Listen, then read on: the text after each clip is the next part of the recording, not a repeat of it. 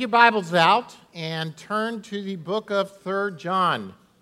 Uh, in other words, go to the book of Revelation, hang a left, and you'll find Third John right there. It's one of the easier ones to find. We are, for those of you who are new, we've been all summer doing a study on some of the smaller letters of the New Testament.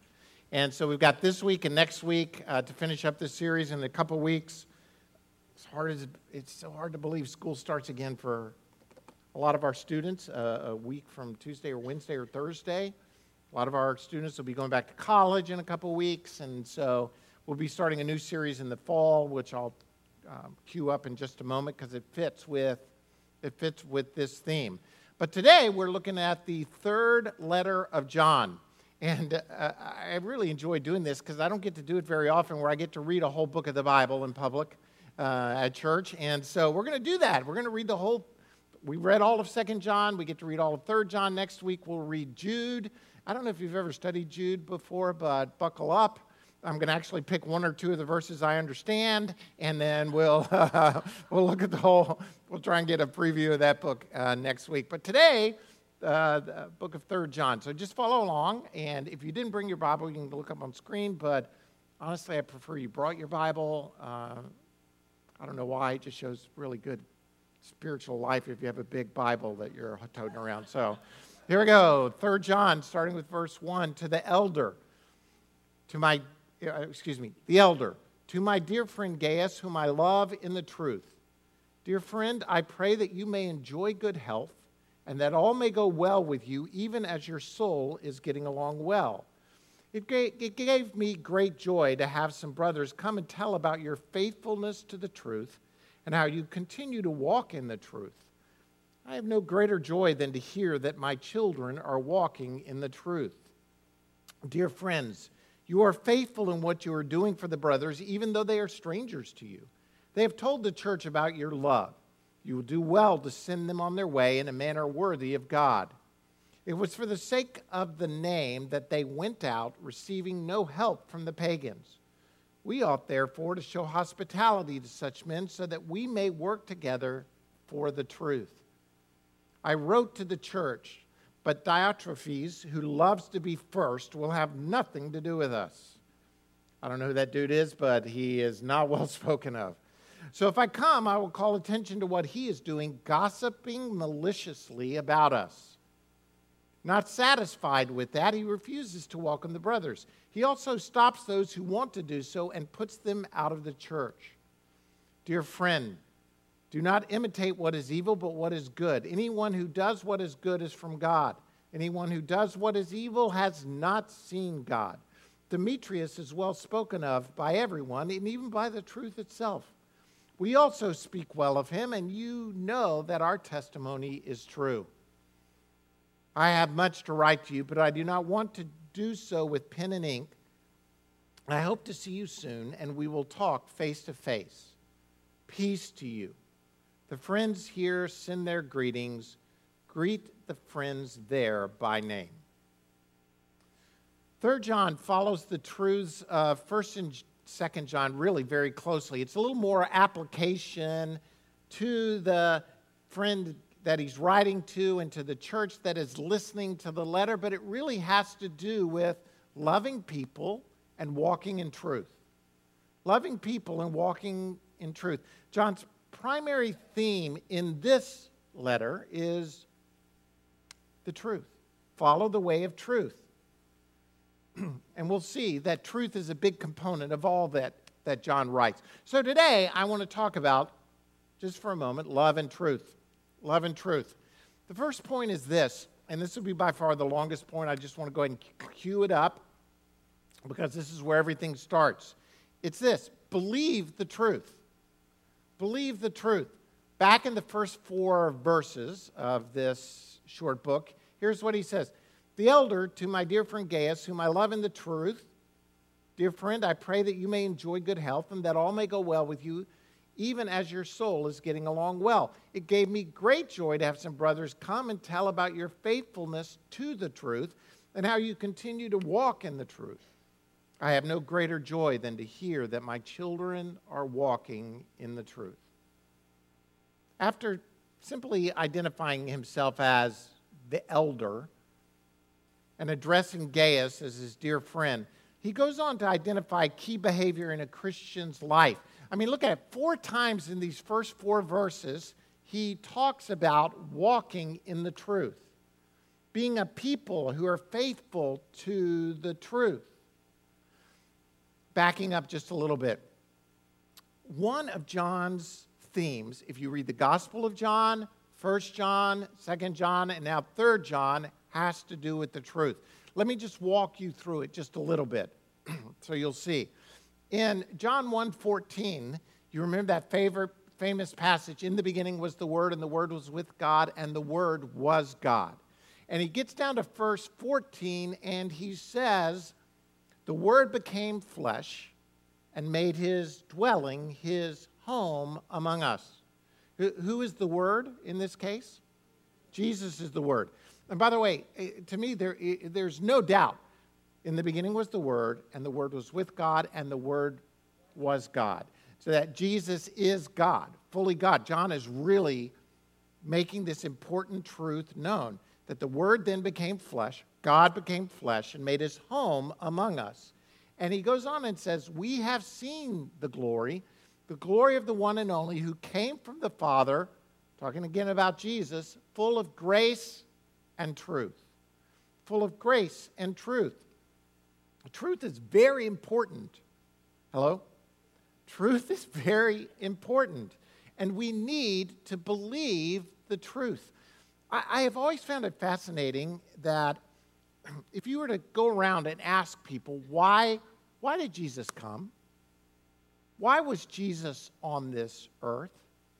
I mean, you're going to get all sorts of answers, and they're true in various forms. He came to set the captives free, He came to uh, redeem us, He came to help us get forgiveness of sins, He came to help us restore our relationship with God. But I, I find it interesting that in uh, the book of John, chapter 18, verse 37, when Jesus talks about his purpose, he says, In fact, for this reason I was born, and for this I came into the world to do what? To testify to the truth. Everyone on the side of truth listens to me. In other words, I, I believe that one, the, maybe not one of, but the key component that Jesus came to restore was the balance that the enemy in his lies reaped, sowed in the earth, and have been reaped over millennial. Jesus came to restore the truth. He came to testify to the truth. He came to be the truth in the flesh. I think in many ways we minimize this.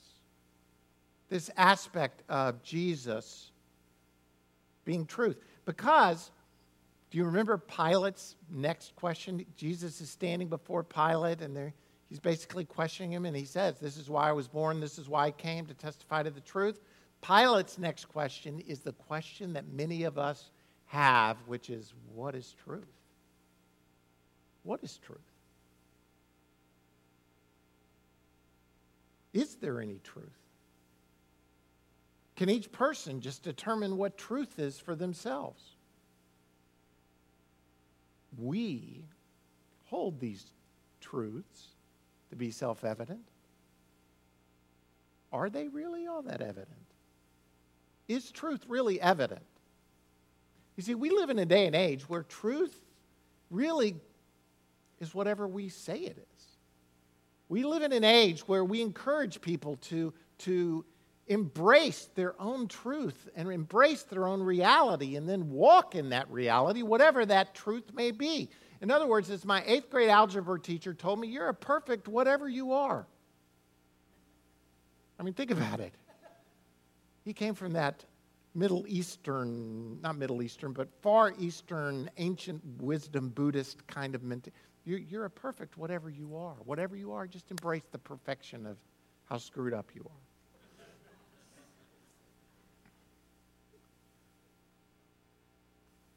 The answer to this question is that Jesus is the truth. He made it clear I am the way and the truth and the life.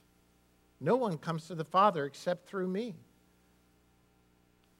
I'm just walking through John, John 8 32. If you hold to my teaching, you really are my disciples. Then you will know the truth, and the truth will set you free. John 17, he prays to the Father, sanctify them how? By the truth. And your word, O God, is truth. So, to be clear, when we say that faithfulness to the truth, we have to come to the point where we realize that we're being faithful to a person, the person of Jesus. The person of Jesus, who is the truth, who is God in the flesh. Now, wait a minute. Let's back up a second. To say Jesus is God in the flesh is a theological or doctrinal position, right? So, in other words, yes, I am saying yes to the truth of a relationship with Jesus, but at some point, I also have to say yes to a, a belief, a way of thinking. There's, there's both a relational and intellectual component, or faith component, even better, to this believe the truth. I can't just say I believe in general without something specific taking place. Now, see, here's the problem. I know that um, as soon as I start talking about doctrine and theology, we get this glazed look on our eyes. Oh, here he goes. He's going to start talking about, you know, stuff. I'll just give you, I'll just give you an example. For some of you, I queued up the next series last week. And I, by the way, the next series I'm doing is on the Apostles' Creed, which we're going to entitle I Believe. And as soon as I said it, generally when I announce a new series, there's, oh, yes. But I said, we're into the Apostles' Creed, I believe. And I, there was just this, last week, there's just this like curtain that came down over people's eyes. Like, I was all excited about it. And you're like, some of you, most of you, were like, really? Do you know the Apostles' Creed is really about Jesus? I, I believe in God the Father, but it, it's really what do we believe? And I'm doing it because what we believe is important, and we live in an age where there is no truth. It's all fake news. It's all fake everything. You can't, I, I you know, I, I don't know if you're like me, but I cannot watch or read anything but the skepticism comes upon me that I don't know what is true, what is real, what is right or anymore. Now, why is this important? Why is what you believe important? I'm going to say something I've said for 20 something years. Uh, but some of you are new, and it's good to reiterate it just for me as well as you. I'm going to say it because it's true. This morning, you woke up took a shower, brushed your teeth, I hope, put on clothes, drove to church. Why? Why, why did you do all these things? And more. Ate breakfast. See, if I backed up a little bit, I would say you got up and took a shower because, you know, cleanliness is next to godliness, right? But it's better to go out in public smelling good than smelling bad. You brush your teeth because you don't want your teeth to decay. You, you, you, you put on clothes because it's socially acceptable and better to go out with clothes on than naked at this point in history. You um, ate breakfast because, no, it's the most important meal of the day. You went to church because what, why did you do all of those things? Ultimately, you did them because there's a belief system behind it. You believed something that caused you to act in that way. You believed about showering and teeth and breakfast and clothes and church and all of Here's my contention you act upon what you believe to be true. Therefore, what you believe is really important. What you believe is really important. And I, there's a corollary to this, by the way, that we could get into, which is this that if you don't act upon something, then you don't really believe it to be true. I mean, for instance, in the church, we say we believe in prayer, but how much do we really pray? Why do we not pray so much? Well, I know it. I would contend it's because we don't really believe that prayer matters. We believe that somebody else's prayers matter, but I don't know if I believe that mine matter, therefore, I don't really participate in the process. You see, Mark Twain once said, It ain't what you don't know that gets you into trouble, it's what you know for sure that just ain't so. If you think about it, the things that aren't true that you think are true, that you, then you act on. There's an old Peanuts cartoon, Peanuts Charlie Brown. Linus and Lucy are sitting out watching it rain, and Lucy says, Boy, look at it rain. What if, the, what if it floods the whole world? To which Linus replies, It will never do that. In the ninth chapter of Genesis, God promised Noah that would never happen again, and the sign of the promise is the rainbow. And Lucy says, You've taken a great load off my mind. And Linus says, Sound theology has a way of doing that. You know, theology, sound theology is good. Why? Because it's a reflection of the truth of who God is and what He does in our lives. It's, it's better, I'm trying to say, for us to believe the truth than to believe a lie believe the truth. You see, Christianity is more than just some mystical experience, and it's more than just a moral order. There is, there is a truth that has to be believed, and it is this that Jesus is God in the flesh. That, he, that anyone and anything that says other than that is not speaking the truth. There is a truth to be believed. So I hope you'll get excited about the Apostles' Creed study coming up uh, on what we believe.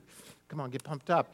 Not only that, but uh, Gabriel uh, and, and Craig are going to start uh, in September, starting doing um, some nights where they study a little more in depth some theological truths, worship and, and praise and, and different ideas, creative ideas. So I hope you'll participate in that as well. So, number one, believe the truth. Second is this protect the truth. Protect the truth. Verses 4 and 5, John says, I have no greater joy than to hear that my children are walking in the truth. Dear friend, you are faithful in what you are doing for the brothers, even though they are strangers to you. There's a faithfulness, a protection over the truth. Remain faithful to the truth you've received. That's really what John is doing. If you look at the Gospel of John, 1 John, 2 John, 3 John, John is battling for truth in a day when people are trying to minimize the truth about who Jesus is. And in John's mind, John's experience, there's nothing more important than this truth about who Jesus is. And he wants to protect it. Again, I'm not going to back up too far into this whole Gnosticism idea. But the Gnostic idea was basically, again, that spirit is good, flesh is bad. It's one component of Gnosticism. Gnosis means knowledge.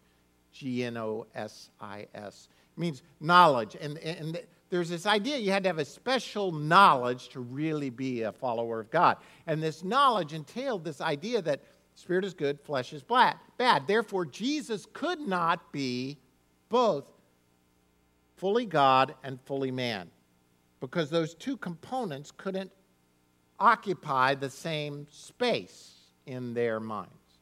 So John is battling this Greek mystical Gnostic idea that Jesus was not God in the flesh. And by the way, the ramifications just spiral out of control from if you actually believed that. You'll end up in some sort of Unitarian idea that, that nothing, know, truth is whatever you make it. just live an idea. If, if you want to receive that or this or that or this, just be a perfect whatever you are. And so John is wanting to protect the truth. And at the core of it, if you look back in 1 John 2:22, here's the truth he's protecting. He's saying, "Who is the liar? It is whoever denies that Jesus is the Christ. Such a person is the antichrist, denying the Father and the Son." John, I don't know if you get it, but in this verse in 1 John, he is swinging a big hammer. I mean, our tendency would be to say, you know, if someone denies that Jesus is fully God and fully man, he's just mistaken. And John is saying he is not mistaken. He is a he's a liar. He has the spirit of Antichrist. Now, I, I, I, there's a grace we want to give to those who are not followers of Jesus Christ, right? In other words, we don't want to swing a condemning aspect. But he's talking about people inside the fold, inside the church, who are saying, look, all of this is really good, but Jesus really wasn't the Christ. You can come to this gathering, but really, Jesus isn't the Christ. So I, I, don't think he's so much talking about those who have never experienced and never heard, but he's talking about those who are claiming to be but aren't. He's saying these people are liars. They're not just mistaken, they have the spirit of the Antichrist on them. John is, in essence, saying this, from my perspective, my belief, my reading of this, is that you cannot be a Christian and deny that Jesus is God in the flesh. You can't be. The two things don't go together. You can't be to be a follower of Christ is not a person who merely follows the moral teachings of Jesus. I, have heard people talk about it before. You know, I, I don't believe Jesus was really God in the flesh, but I really like his teachings, and I think I, it'll help me to follow his teachings. I'll call myself a Christian. No, you can call yourself that, but it don't make you so. John is saying that at its essence, to be a follower of Jesus Christ, to be a Christ follower, a Christian, you have to receive the truth that Jesus is fully God and fully man. Why is this so critical? Because all of our faith hinges upon the truth that Jesus died on the cross. Why? Because some good men, I mean, some bad men, put him there and killed him? You know, he's just a, a martyr for moral teachings? No, he died on the cross, and the only way that that matters is that he was fully God. In other words, he was perfect. He had never sinned. He died as a spotless lamb sacrificing his life for ours so that our, our wrongdoings could be forgiven. This is the gospel. And to deny this is to change what you we call Christianity into some whole new religion. It's not really.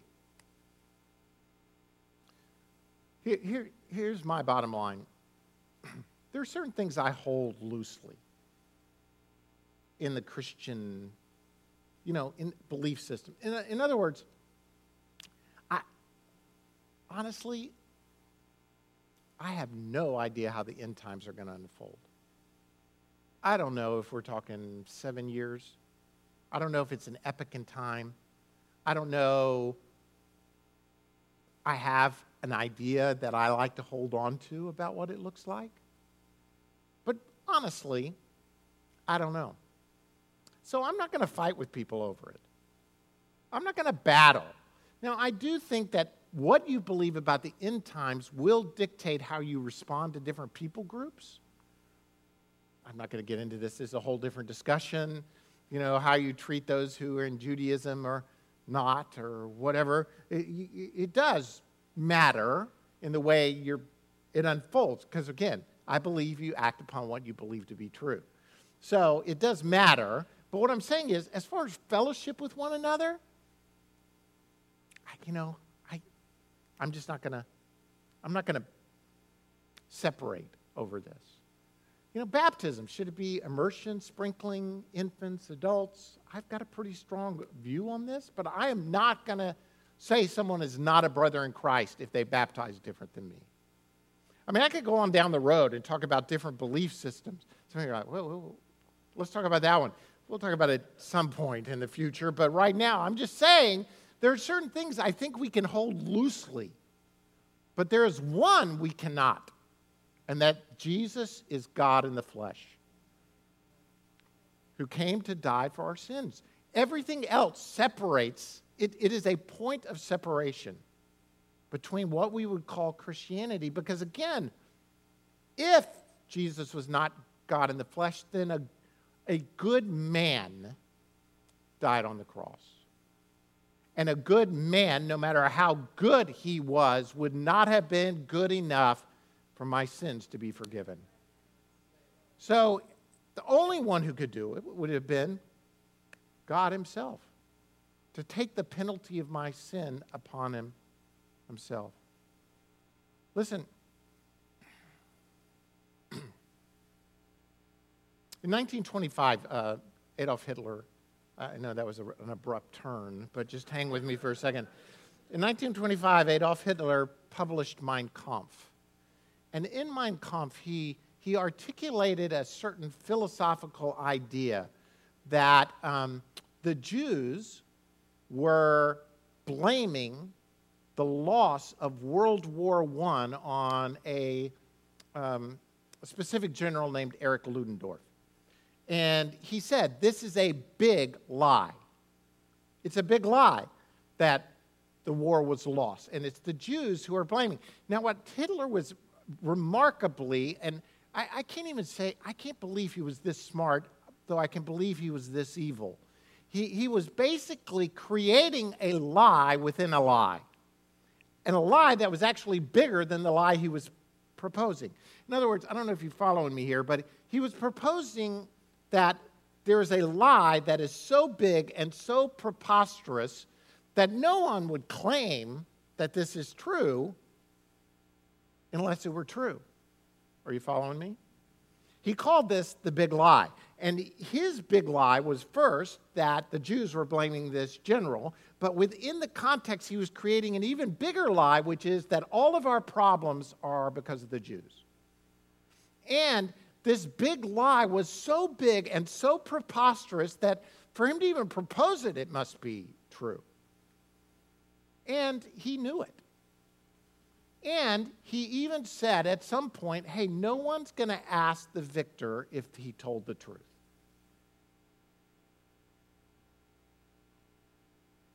I'm not going to get into politics today and truth versus a lie. It's, my deal is this there is no lie bigger than the lie that Jesus is not God in the flesh. And if the enemy can paint right up to the line to try and make you think Jesus was a good man that taught really important things, that he was good, but he was just a man, then he gets you to buy into the biggest of lies, which I believe in turn will keep you from a relationship with God. Satan is indeed the father of lies. And it's why we, in turn, need to protect the truth. We need to protect the truth. And some people may be sitting here saying, well, look, you know, some people, they just, they're not really liars. They just have never heard the truth. Now I'm going to back up and I'm, I want to tread really carefully here. But Paul in Romans 1, 2, and 3 says, God has revealed himself to all of humanity in some way or another that leads and guides them to the truth so that when they get before God, they're going to stand there without excuse. And Paul and John are both basically saying that there is no excuse to say, I, I was just mistaken. God is going to judge in a very different way. Now, I'm not going to be the one who judges. I'm going to let God handle that. But he said the judgment of God is going to be this that you are a liar if you declare that Jesus is not. I know that gets really heavy, doesn't it? To me, that's why we should be protecting the truth and proclaiming the truth to everyone who will listen. So that they can hear this truth. Jesus, fully God, fully man, came to this earth, lived a perfect life, died on a cross, not because he some bad men put him there, but because he went there to die for my wrongdoings to be forgiven so that I can turn have a relationship with God. This is the gospel of Christ. One day, two friends who were professors at Oxford were walking together. One was an avowed atheist, one was a Christian.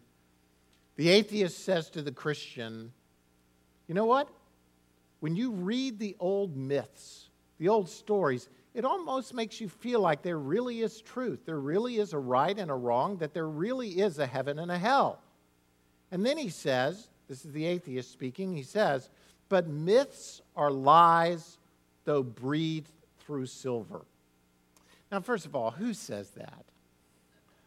Unless you're a literary professor going around, myths are lies, though breathed through silver. Kind of like, you know, you're just kind of uh, we would say in Alabama something quite different than, than, than that in general. But then the Christian friend says, they're not lies. And then he explains to his atheist friend that all the elements of truth or God in them are in those myths because God is leading all men towards himself and toward the truth, and it's coming out in these stories. And then he explains the gospel to him. Shortly thereafter, the atheist, C.S. Lewis, becomes a follower of Christ because his friend, J.R.R. Tolkien, explained to him that, he used the word the greatest myth. And myth is not as in how we describe myth, but myth is in story. Later, at some point, Lewis will write a book entitled Myth Became Fact. Why are we so moved by all these old stories? You know, I, I, I still I still get all misty at Beauty and the Beast. When love triumphs and the beast is transformed because of the power of love. I love the Lion King.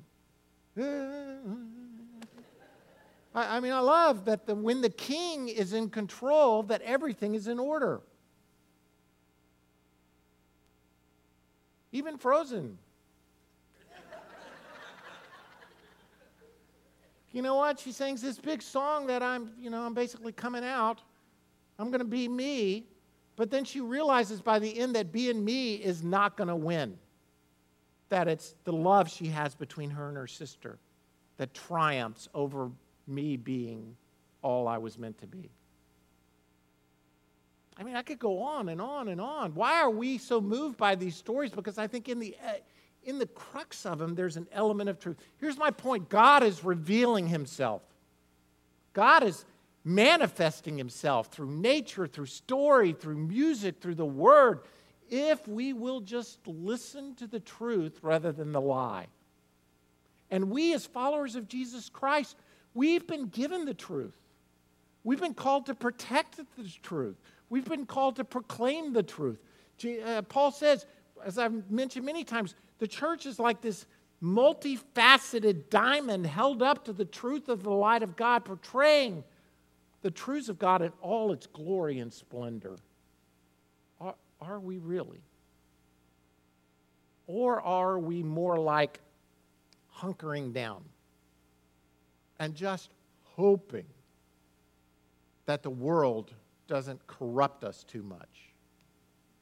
Have we become so inwardly focused as the church that we don't proclaim the light of the glory of God to the world.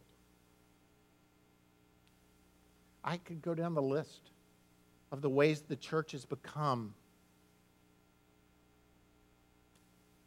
locked in. We don't protect Let me say it like this We don't protect the truth by isolating ourselves from others. I mean, we don't. That was never God's call on the church to so protect the truth that you become a monastery. I think a lot of good things came out of monastic life.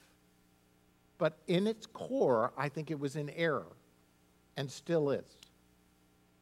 That, that really the glory of God was go into all the world and make disciples.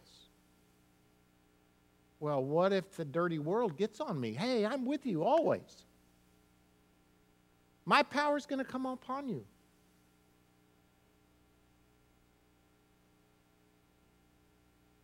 I could stay here a long time too, but I'm going to move on. And it's this live the truth, but live it to the glory of God. Live it in a way that, that, that is winsome to people, that, that we proclaim His truth. Listen, if you go out to the world today, stand on the corner and you say to someone, Do you believe Jesus is God in the flesh? They'll probably say, I don't know. I don't know. Well, you're a liar. You got the spirit of Antichrist on you. If you start talking like that, people probably aren't going to come. You know what I mean? But that's what we do. We stand on the corner. Hey, all homosexuals are going to hell. Oh, that's so winsome. That's, I'm sure thousands of people have come to know Jesus as a result of that. I'm sorry, my sarcasm is uh, expressing itself freely today. I, I would contend no, no. Some people might get scared into doing something, but I'm not sure that it's really going to lead them into a life giving relation. If we live the truth, John 16, 13 says that, this is Jesus talking, when, when I leave, the Spirit of God is going to come upon you, and He is the Spirit of, do you remember? He's the Spirit of truth. He will lead and guide you into all truth. Here, here's third, I, I skipped the passage in 3 John where he says, don't imitate what is evil, but live what is good. In other words, he's saying, walk out the truth and the commands of Christ. Here, here's what I want us to see today. Listen, first of all, you've got to believe the truth, which is the truth about who Jesus says. We protect the truth because we understand the enemy is trying to lie to us about this important truth. And then we live out the truth. How? How do we live out the truth? Not by my might, by my spirit, by your spirit, says the Lord. In other words, I, am going to go out. You probably will too today. At some point, you're going to hear something, see something, get exposed to something. You're going to you're going to talk to a person. How are you going to know the, the real from the fake, the truth from a lie, the joy from the not joy? How are you going to speak life into this? You're going to do it not because you can do it, but because the Spirit of God has been placed within you.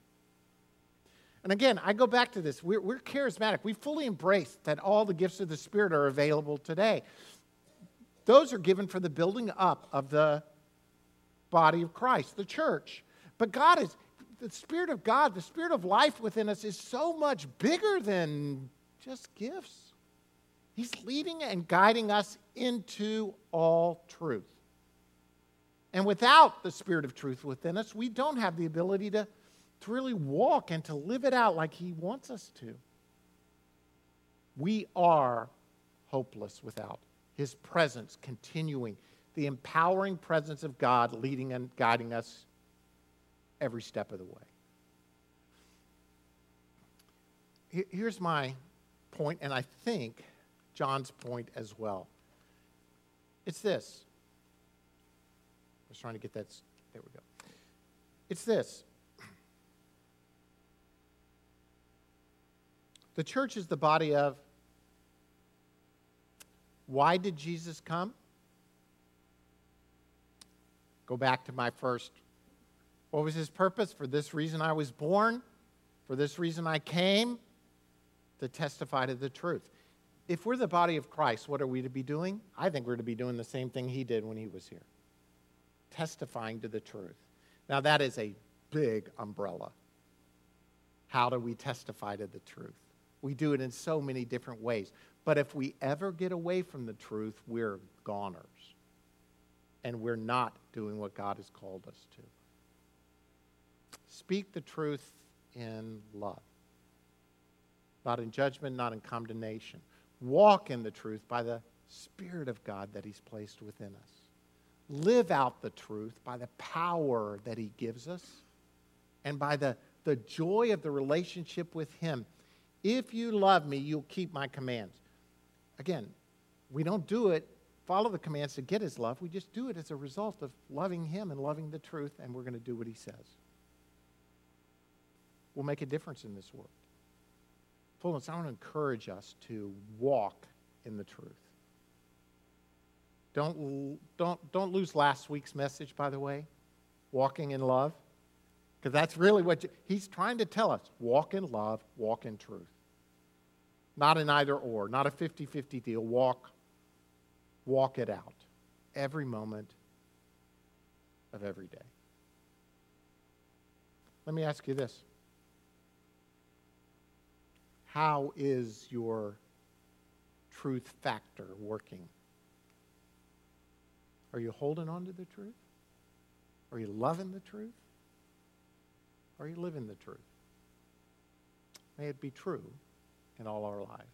Lord, we thank you today. We, uh, we love you, Lord, and we want to know that truth matters.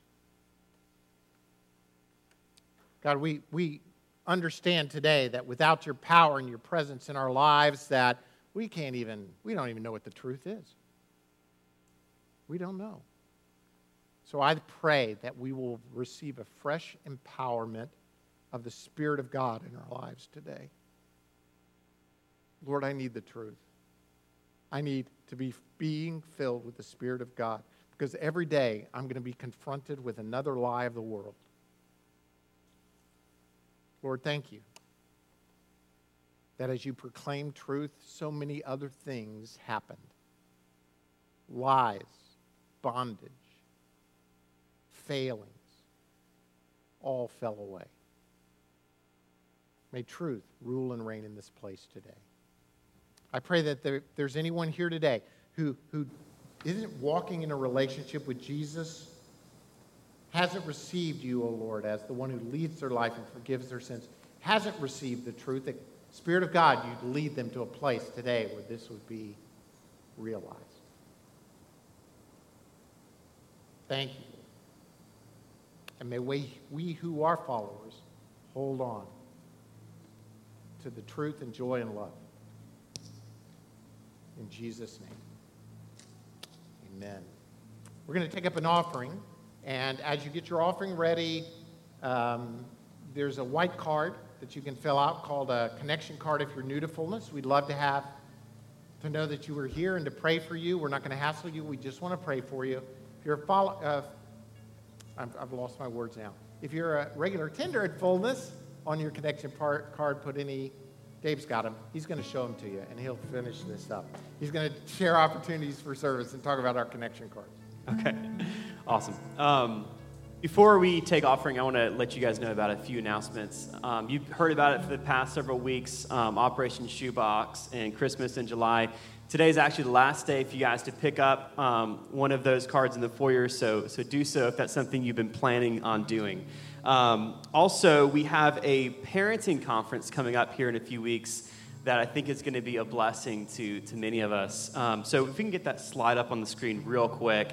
Um, we are, um, well, okay, we're not. Brook Hills is having Paul David Tripp uh, come to their church in a few weeks, but we are gonna we bought the streaming license for that event, and we're gonna show it here for our church. Um, I wasn't familiar with, Paul David Tripp. Many of many people are. Um, he is a uh, marriage and parenting kind of um, specialist. Uh, one thing I like about him is he's not. Um, this isn't like come and get like the formula for how to be like the best parent ever, um, or like you know five steps on becoming like the perfect parent it's really principles from the gospel and how that intersects with how you love and care for your children and disciple your kids. Um, so it's going to be it's going to be really good. Um, okay, we don't have that screen up, but um, these are in the foyer. These little these little um, these little slips, and so we'll be letting you know more about this in the coming days. Um, and we may show some promo videos in the, in the coming weeks. But it's $35 per family. Um, it's going to be a Friday night and a Saturday morning. Um, I think it's going to be a, a, real blessing to, to many of our parents here, and um, childcare is provided. So, um, with that said, we'll move into a time of offering. You know, as we say here, um, giving our, our offerings and our tithes to the Lord is just an extension of our worship.